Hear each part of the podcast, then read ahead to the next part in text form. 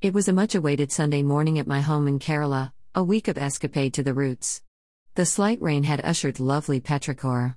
The fragrance of chai and rusk tinted the air as mom, dad, and I sat down in brisk conversation. Amma took a sip of tea, broke a rusk, and fed it to the chickens. She turned toward me and asked, Amu, what's the thing that you would love to do your entire life, even for free? My mother didn't have any particular interests after school, so she took her father's advice and went for MBBS. After the five year course, my grandparents got her married, and she worked for a few years. But after she gave birth to me and my sister, her whole world turned around. Her priorities shifted.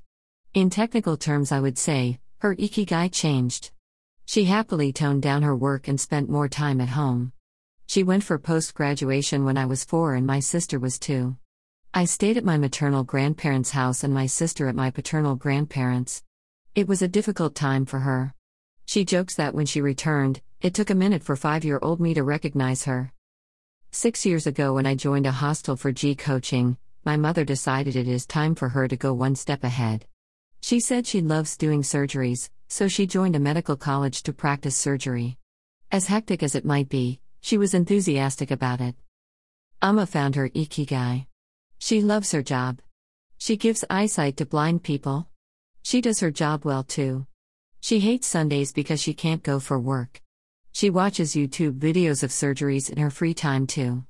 So it wasn't surprising that when I asked her back the same question, her answer was that she wants to do cataract surgeries in a remote village.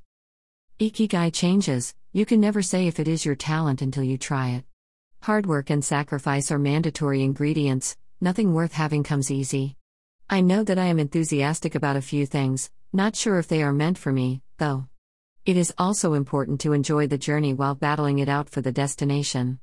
My mom is my inspiration for finding my ikigai, my purpose to live. I hope I could be like her someday.